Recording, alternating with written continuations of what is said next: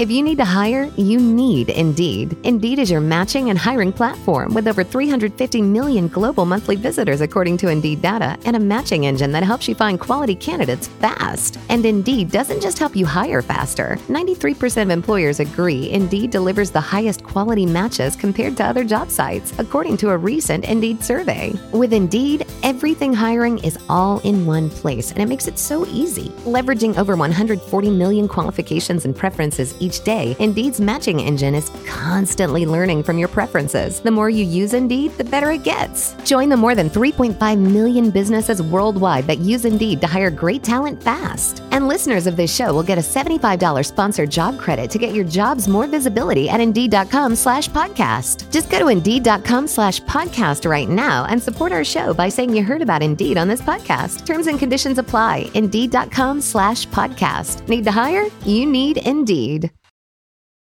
Ah, motherhood. One minute, you're mom of the year. I love you, Mommy. Then the next, mm, not so much. From bath time to bullying, from potty training to puberty, parenting is full of challenges. But one thing is for certain you are not alone. Welcome to Modern Mom Probs. I'm your host, author, mother, parenting expert, Tara Clark. Join me while we tackle today's modern mom problems. Welcome back to another episode of Modern Mom Probs. I'm your host, Tara Clark. If you like what we're doing here, be sure to subscribe. Today's topic is mental health and dads with Eli Weinstein. Eli Weinstein is a social work therapist who has worked in a psych hospital, intensive outpatient clinic, and currently runs his own private practice in both New York and Nevada. Eli is also the host of the Dude Therapist podcast. Eli, welcome to the show. Hey, Saint, thank you so much for having me on. I'm super excited to be here. I'm a dad of two little cuties. One is the Rickster, her name is Ricky, and little dude, which is Max, and my beautiful wife, Ariella. And I'm a therapist for about seven, eight years. And it all started my my whole role of of social media and really getting involved was when I became a dad. I had my first panic attack as a father, my first panic attack in my life. And it really opened my eyes to men's mental health, even though I knew that already in grad school as a practicing therapist. But it started opening my eyes to the ability to post, share, and be more vulnerable and open because you don't see that so often in the men's world as much as you do other things being posted and spoken about comparatively to the women's world where they are just sharing and supportive and loving and compassionate in a lot of beautiful ways. So that's where it started, you know, with the Dude Therapist podcast, which I'm so excited to have you on. And at my private practice, I work every day as a therapist. That's awesome. Thank you for sharing that about may I ask what triggered your attack when you first You can ask anything. You can ask, okay. you know, any question you want. But yeah, I believe that and I, have been coming to terms with it recently of like coming like to the full thought process of it.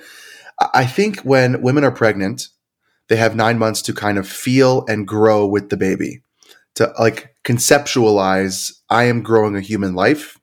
And then when the baby's born, it's like, oh, you're here. But I've, I've, I'm connected to you. I've been feeling you. I've been your heartbeat. You're kicking. You're moving.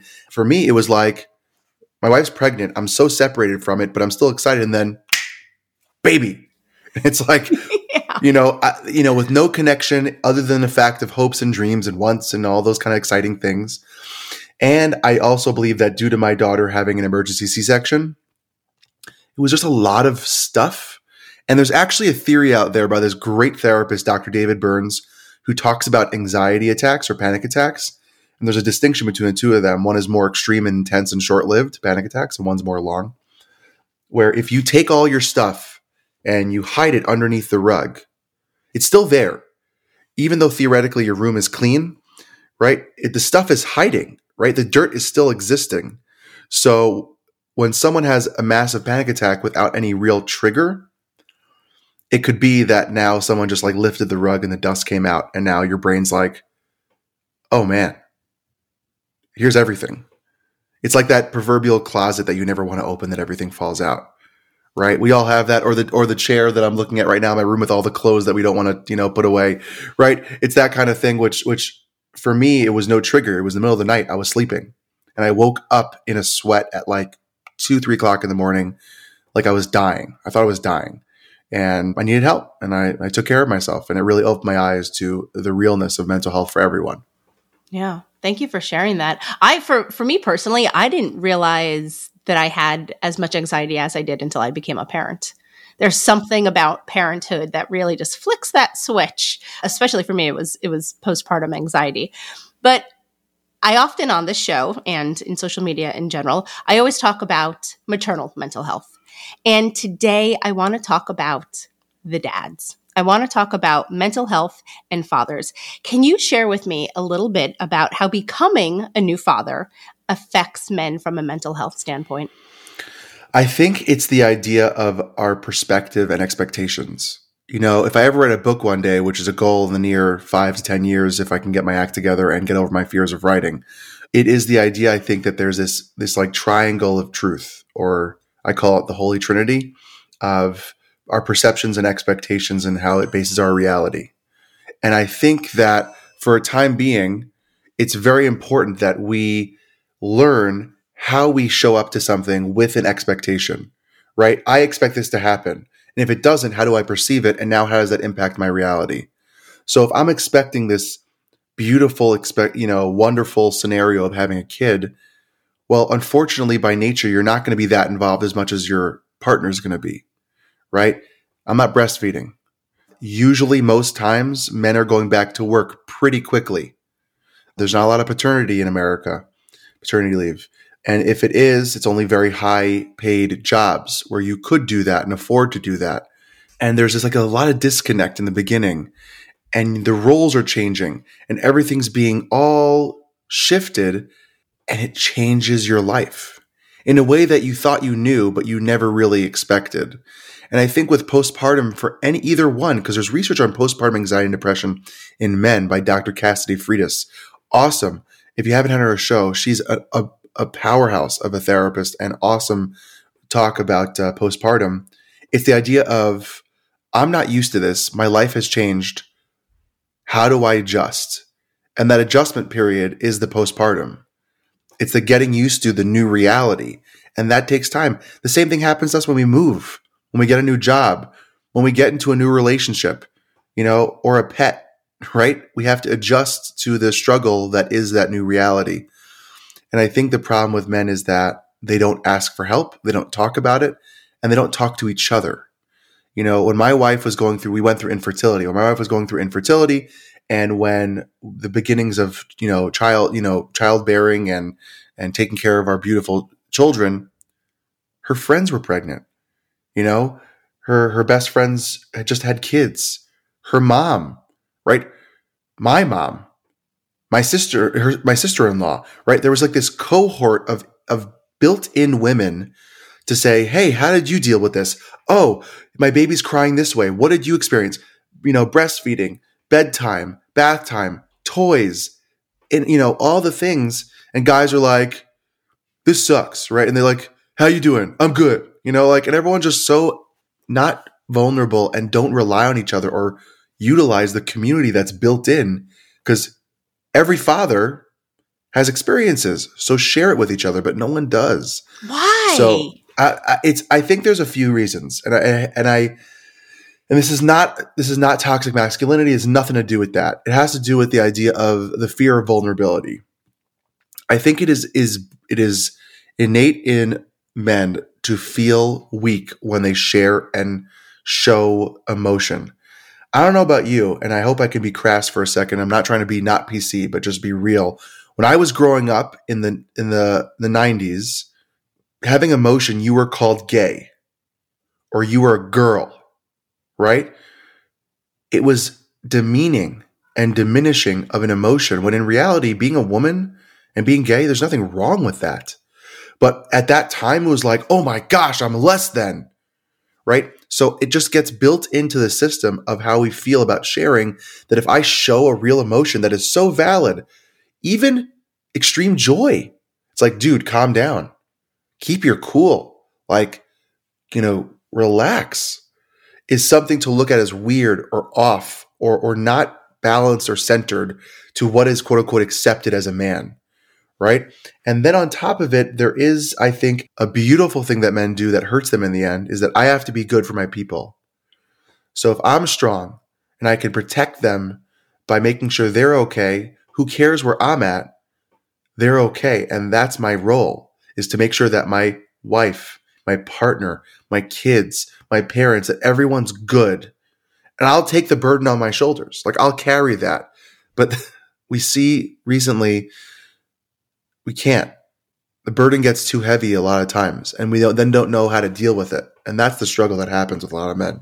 Eli, that was an incredible answer. And and that was sort of like where I was hoping that you were going with it because it's not necessarily toxic masculinity. It does happen to to be, you know, all part of our social constructs, so to speak, right? But I think that's when we really need to like look in deeper and say like how can we get these men these fathers into therapy who otherwise would say no no no i'm fine. Everything's good. Everything's good. And then maybe they're engaging in behaviors that would say otherwise whether it's alcoholism or gambling. I don't know. There's probably all kinds of vices i could think of that people maybe are sort of hiding that pain in you're only saying that because I live in Vegas. That's why you're saying the gambling oh, piece. I didn't even think about that. I don't no. know. I'm in New Jersey and we have Atlantic City. Not that anyone goes there, but we still have it. no, but I think where you see like that energy come out is in sports. Mm. So of course, not all guys are into sports. I'm not. I'm trying to. Make, I'm not make, trying to make a generalization, but I was recently at a hockey game with my wife. I'm a huge New York Islander fan, and they came to Vegas to play the Vegas Golden Knights and the intensity and the aggression of these men towards me because my team was winning when it has nothing to do with me. I'm not playing. I wish I was a player. I wish I was part of the team. I would never play. I was a bench player in high school. I'm probably going to be a bench player in, in the NHL. The intensity aggression just comes out like so readily, so easy we got booed, we got yelled at, we got someone like we just so much. It just it's all there. It's all pent up. It's an expression of stress. It's an expression of I'm overwhelmed. But like even without that, if you watch dads and they have a short fuse, it's a symptom that they're not doing okay. Right? The grumpiness, the aggression, the intensity, the gr- you know that you know growling all the time it's a sign that something might not be okay. Now, it might be their baseline, right? If that's who they have always been, okay, that's how they've always been. But if they're different, right, they're not themselves. The hardest part I have found is convincing someone that they're not okay and that they need to get help. Because we cannot force someone to get help. All we could do is say, Hey, I care about you. Are you okay? What can I do to help? What do you need? I remember the first year of my daughter's life, my wife and I were like at each other's throats all the time.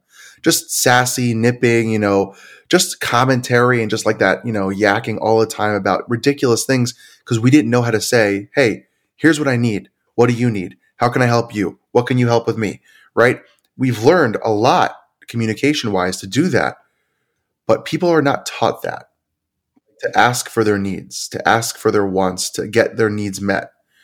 And I think there is just this mentality of like, I'm going to put my head down, get the work done, and tomorrow's another day, and I'm going to do it again. I'm going to do it again. And we see so often that one of the highest rates of suicide is in men. Ages, I think the numbers now are statistically, I think ages 30 to 45.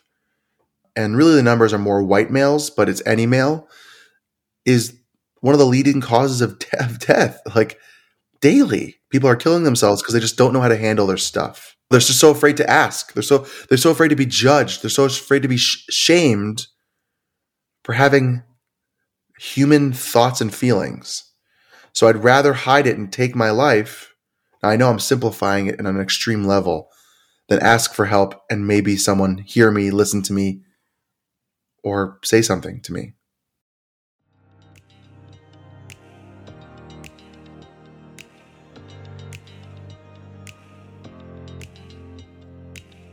This episode is brought to you by Modern Mom Style Box. Upgrade your wardrobe and enjoy unlimited styles for just $60 a month. Modern Mom Style Box is the first rental clothing subscription designed exclusively for moms and moms to be. Get started today with a free trial. Use promo code PTO. Yeah, it, it seemed that during the pandemic, I was just hearing story after story of people who were dying by suicide. I know a family in town that happened to the father, and he, you know, he was like a 55 year old man. He had had kids in college and going off to college. We had a very close personal friend of ours who turned 40 the summer of 2020 and three weeks later he died by suicide in a very violent way on his parents front yard. And it was heartbreaking. And it still is heartbreaking. I have chills even just thinking about this because i we loved him so much and we still do. And i wish he would have gotten help you know and, and i wish that he didn't have access to guns. And i wish that you know he could have spoken up earlier or someone in his family could have persuaded him to get the help that he needs. But you know here we are now a few years later. But i think it's important that we talk about this. And and you know recently in the news stephen twitch boss died in in a by suicide in a similar manner. And it's you know that shook Hollywood. That shook, I think, people to the core because Twitch uh, on the surface was so seemingly happy. He was a light. And, and he was, you know, the best thing about the Ellen DeGeneres show, if you watch that, he was the best thing about So You Think You Could Dance. He was the best thing about so many things. And even he struggled and e- even he succumbed to it at the end. So what are your thoughts on that? I was really out of it on that day. And it's interesting because I don't know him, right? And most of us don't know him. Majority of the world does not know him. But you're right, there was this this energy to him that was magnetic and happy and joyous. And you know, that week I was speaking to a client of mine who two of his friends also took their life by suicide within a week, the same week. It just shows you now, the thing I want to give perspective to people who are listening to this, who might not understand suicide, we will never know what was going through his head. But clearly, it was painful and extreme suffering that I feel bad for him that he had to go through that, that pain. Like, I feel terrible for his family, of course, but I feel terrible for the men and the women who kill themselves through suicide and take their life is is the suffering that they are going through to the point where they think they're and feel there's nothing left in the world for them. There's no place, there's no there's no moment, there's no person. That is such a heavy you know burden to carry. And I think that when we feel hopeless and we feel despair, we think that there's nothing else left. And the truth is, and I'm not here to kind of, you know, you know, throw rhetoric and, you know, quotes out there. There's pain. No one's saying the pain goes away because you matter but you do matter to one person, whoever it is in your life, whether it's a mom, a dad, your kids, your partners, your friends, there's someone who cares about you. And that's not going to take away your pain, but it doesn't mean that you don't matter to somebody. And I think that people are so afraid to share the darkness. But the truth is, everyone's got the darkness. Everyone's got darkness on some day. Everyone has had that thought if only I could disappear, if only I can get away, if only I could take a vacation and get away from my family. It's just so hard. If only I can go stop going to work and just be. Right? We've all had dark nights and very hard places. So you're not alone in the darkness. But you need someone to hold your hand to show you just a glimmer of light. And I think people are afraid to have their hand held in the darkness. Either they don't want to burden someone or take someone into that place, or they're afraid to be honest with their feelings because saying it out loud to another person takes so much courage.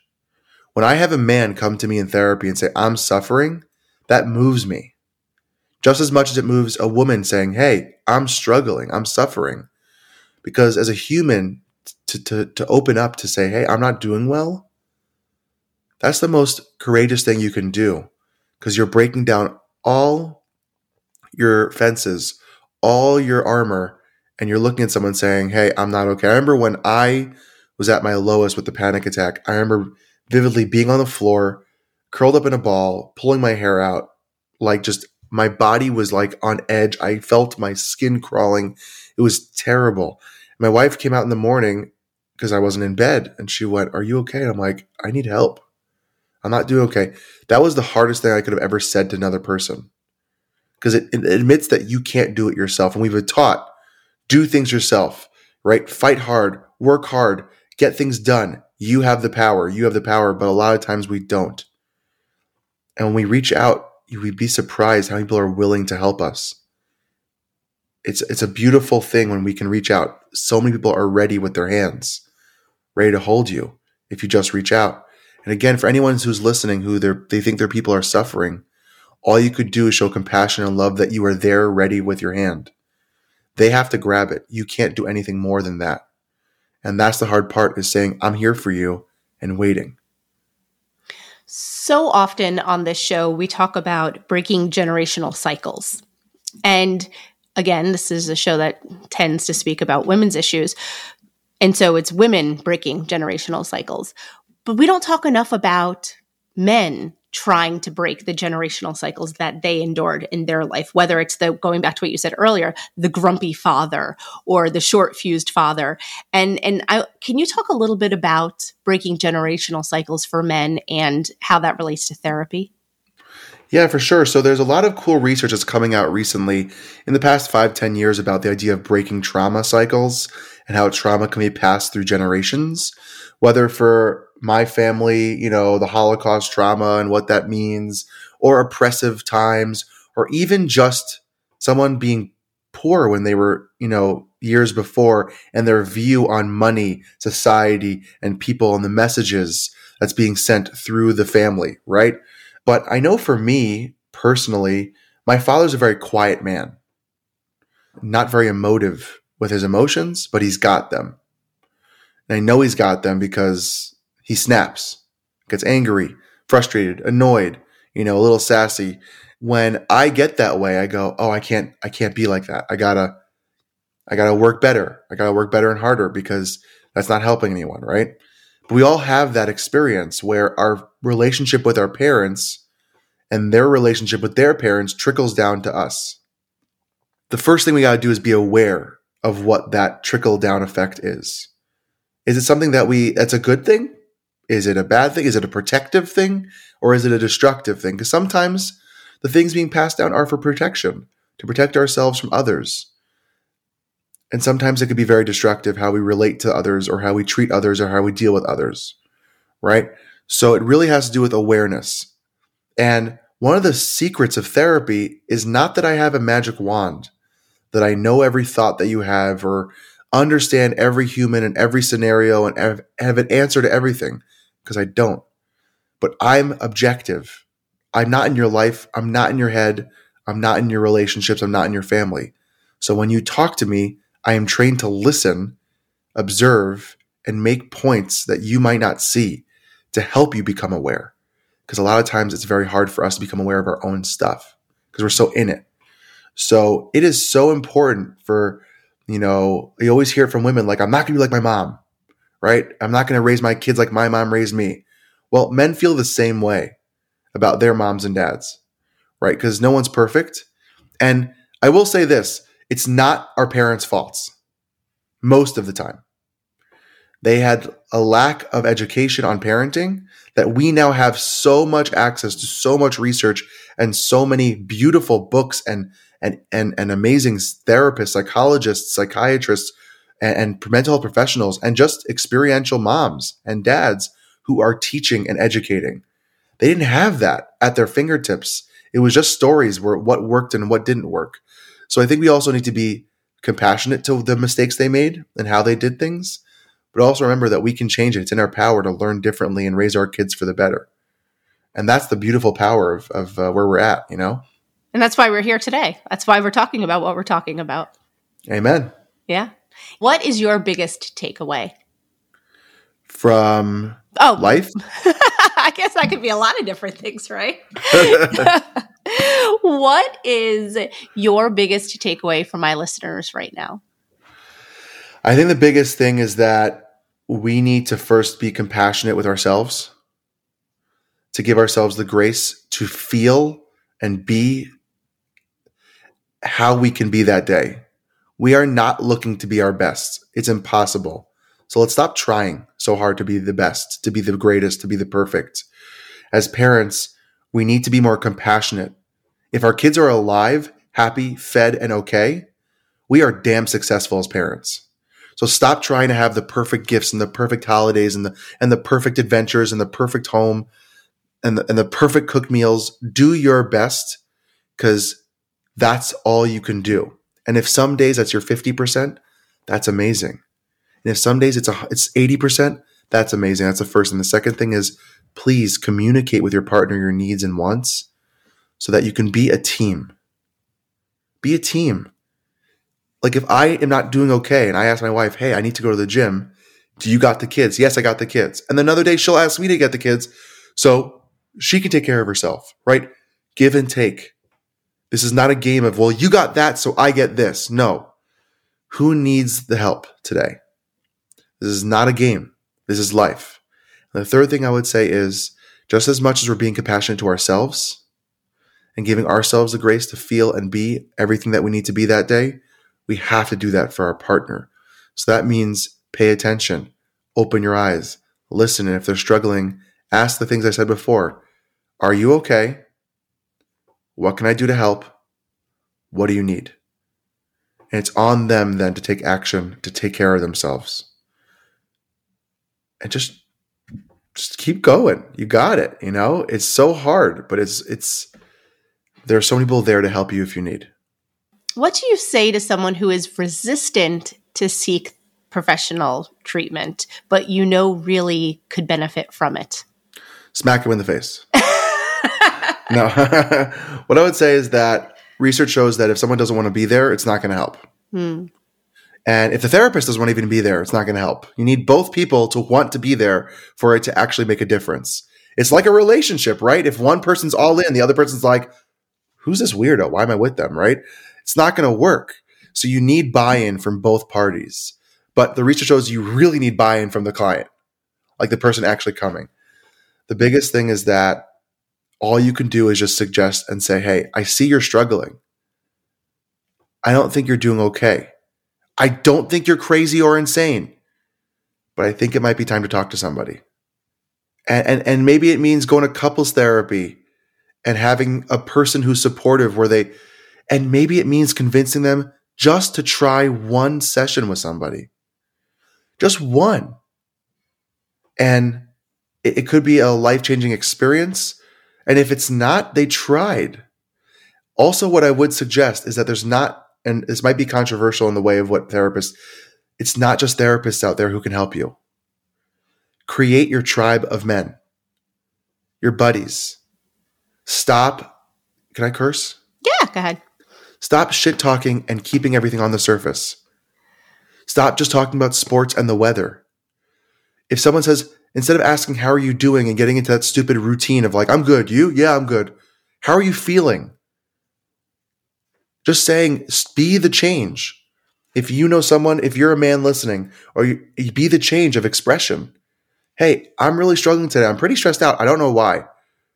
See how men react and read content. Justin Baldoni has a book, Man Enough, where he has a tribe where he opened up to them about his his porn addiction. And he goes once or twice a year to like a campsite with these three, four, five guys, and they just are real. They cry, they feel, they express no judgment, no hate, no shame, just expression. Just starts by talking little by little. If you're not comfortable by opening up your full heart, start with small things. Just small things.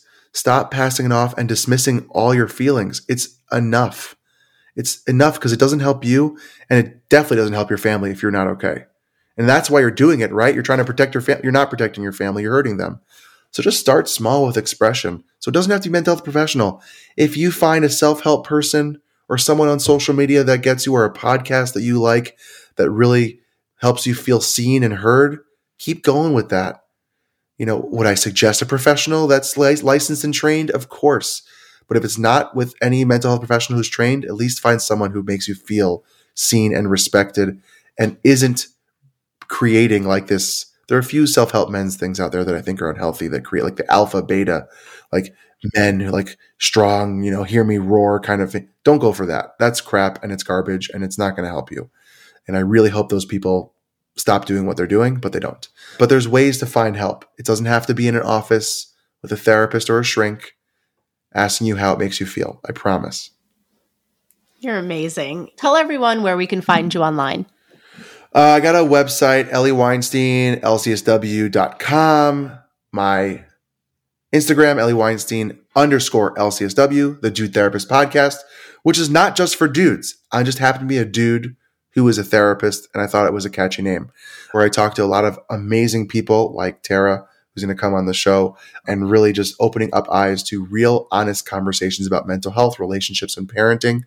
And uh, reach out if you, if I can help. Let me know. If I can't, I hope to help find someone who can. But please don't be afraid to reach out. That's the first step. Just reach out to somebody.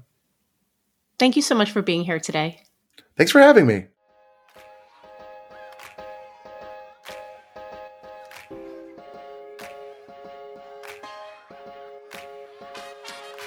Thanks for listening to today's episode of Modern Mom Probs.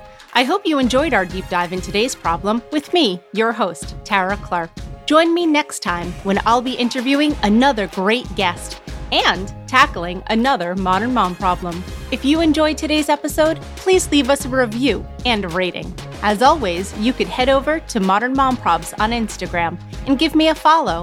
Or check out my book, Modern Mom Probs A Survival Guide for 21st Century Mothers, available online wherever books are sold. Well, that's it for today. See you next time, folks.